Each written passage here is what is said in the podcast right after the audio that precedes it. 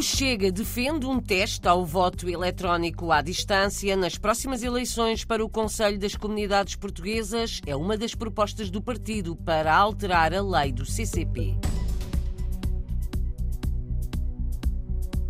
O Festival das Migrações volta à Expo Lux, no Luxemburgo, e inclui vários estandes portugueses e outro para o recenseamento eleitoral.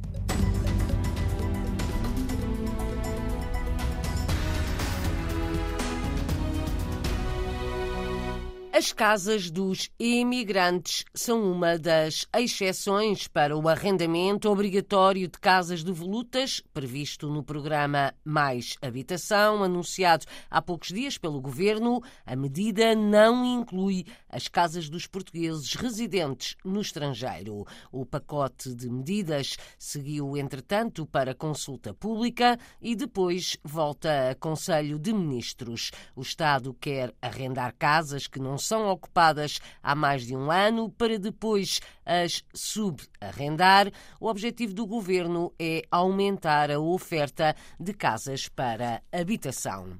O Chega defende o voto eletrónico à distância na eleição para o Conselho das Comunidades Portuguesas, um teste piloto para ver como funciona. É uma das propostas do partido para alterar a lei do Conselho das Comunidades Portuguesas. Defende também o aumento do número de conselheiros para 100, ainda a obrigatoriedade de ouvir os conselheiros em matérias que digam respeito aos portugueses no mundo. À RDP Internacional, o deputado Diogo Pacheco Amorim apresenta em linhas gerais as questões que o Chega considera essenciais na revisão da lei do CCP. Propor consultas obrigatórias em questões estruturantes para as nossas comunidades, passam a ser obrigatórias e deixam de ser eh, quando apetece ao Ministério, quando apetece ao Parlamento. Número dois, um plenário a meio de mandato para poder haver eleições eh, particulares de outros corpos e outras questões que possam ser importantes e que não podem esperar um mandato inteiro, ou não devem.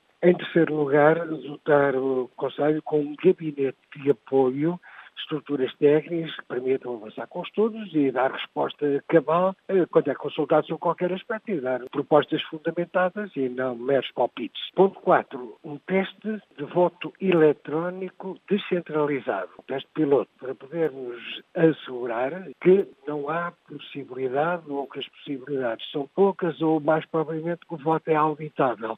Ou seja, passará a haver problemas, como têm surgido, verdadeiros ou falsos, não sei, mas pelo menos têm surgido, nos Estados Unidos quando destas últimas eleições ou agora no Brasil muito recentemente. Quando defendem uma experiência de piloto de voto eletrónico em mobilidade, é um voto eletrónico à distância ou um voto eletrónico presencial? Voto eletrónico à distância. Começar por aí, porque, como é evidente, será aquele que será mais prático. Se depois o teste piloto não for concludente ou apresentar demasiados riscos, então teremos que ir para o presencial e testar depois também o presencial. Diogo Pacheco Amorim, do Chega, entrevistado pela jornalista Paula Machado, da RDP Internacional. O Chega já entregou as suas propostas para alterar a lei do Conselho das Comunidades Portuguesas. O mesmo já fizeram o PCP, o PS e o PSD. O assunto vai a debate no Parlamento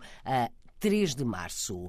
Vive com dificuldades financeiras, mas mantém as portas abertas o Centro Comunitário Português de Apoio à Comunidade Lusófona no Reino Unido. É uma organização de apoio social que distribui comida, roupas e outros bens essenciais. Neste momento apoia mais de 30 famílias portuguesas e oferece também aulas de português grátis. Em declarações à RDP Internacional, Henrique Monteiro, um dos diretores do Centro Comunitário Português em Londres, explica que a organização está à procura de outro espaço para desenvolver as suas atividades que quer manter apesar dos problemas financeiros. Em termos de dificuldades financeiras, sempre houve muitas dificuldades, pagamento de rendas e, outras, e para as atividades, sempre sofreu com muitas, muitas dificuldades financeiras. Neste momento, nós estamos a passar por aí também. Após o período de Covid, eh, perdemos muita, muita gente, muitos utentes no centro comunitário. Perdemos também voluntários, pessoas que estavam lá a dar, dar o seu serviço em termos de informação e outras coisas mais, perdemos também uma parte dessas pessoas e neste momento encontramos uma, com uma grande dificuldade financeira para suportar todas as despesas. Daí até fechar o centro comunitário como, como instituição, é uma longa viagem, não é essa a intenção, o centro não irá fechar, haverá a possibilidade de sermos recolocados noutra posição, noutro, noutro espaço, que é isso que nós estamos a ver, para que possamos oferecer mais à comunidade e obter mais rendimentos uh, financeiros para suportar uh, todas as dificuldades que temos vindo a passar nestes últimos anos. E onde é que vão buscar as verbas para assegurar o funcionamento do Centro Comunitário Português de Apoio à Comunidade Lusófona? Dinheiro, algum dinheiro que nós vamos, estamos tendo é no sobrealuguer dos espaços que temos. A igreja paga para a utilização do espaço e temos também lá uma psicóloga que também paga pelo, pelo espaço que ela lá tem e atividades que nós vamos criando lá e outras pessoas que nos alugam também a sala para atividades privadas, como festas, reuniões e coisas do género. Essas são as nossas fontes de rendimento. As aulas portuguesas são gratuitas, ninguém paga. A atividade que está a decorrer hoje, quarta-feira, com os idosos, também não é paga, é gratuita.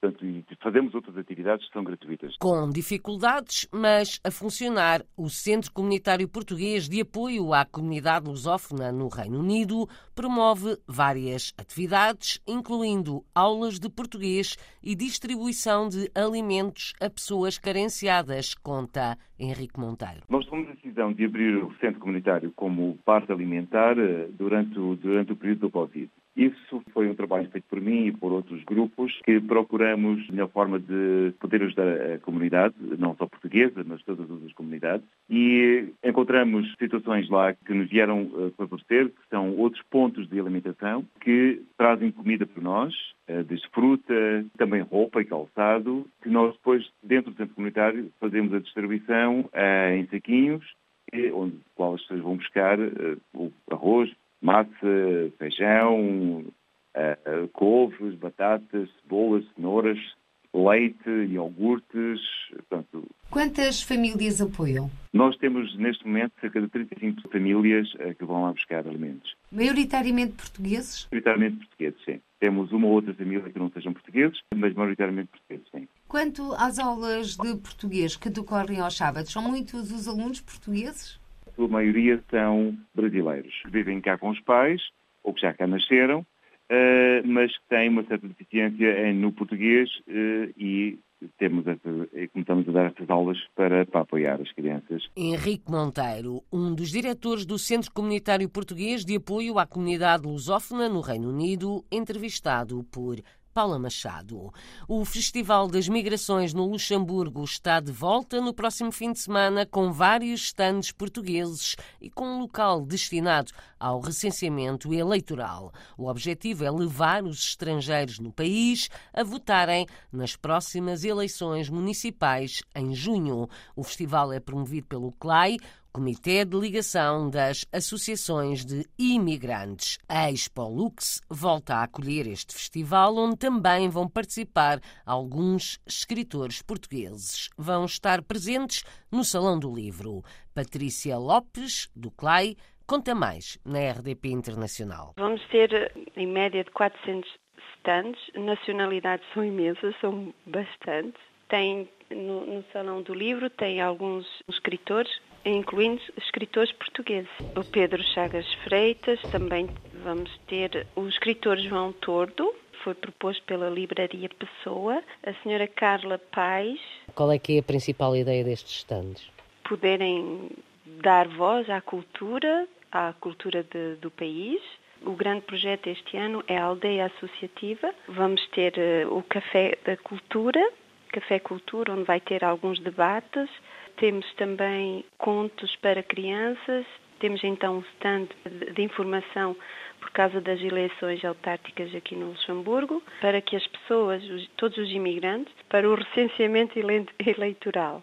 Isto porque todos os estrangeiros residentes no Luxemburgo podem votar nas próximas eleições municipais em junho. É isso. Todas as pessoas têm, têm direito ao, aos votos das eleições autárquicas, sejam eles europeus ou não europeus. Permite a todos os residentes do Luxemburgo a terem uma participação ativa na vida política aqui no país de acolhimento. Um stand para o recenseamento eleitoral de estrangeiros residentes no Luxemburgo no Festival das Migrações no próximo fim de semana. De acordo com a Rádio Latina, até ao final de janeiro, apenas 11,7% dos estrangeiros no país estavam recenseados para votar nas próximas eleições municipais em junho.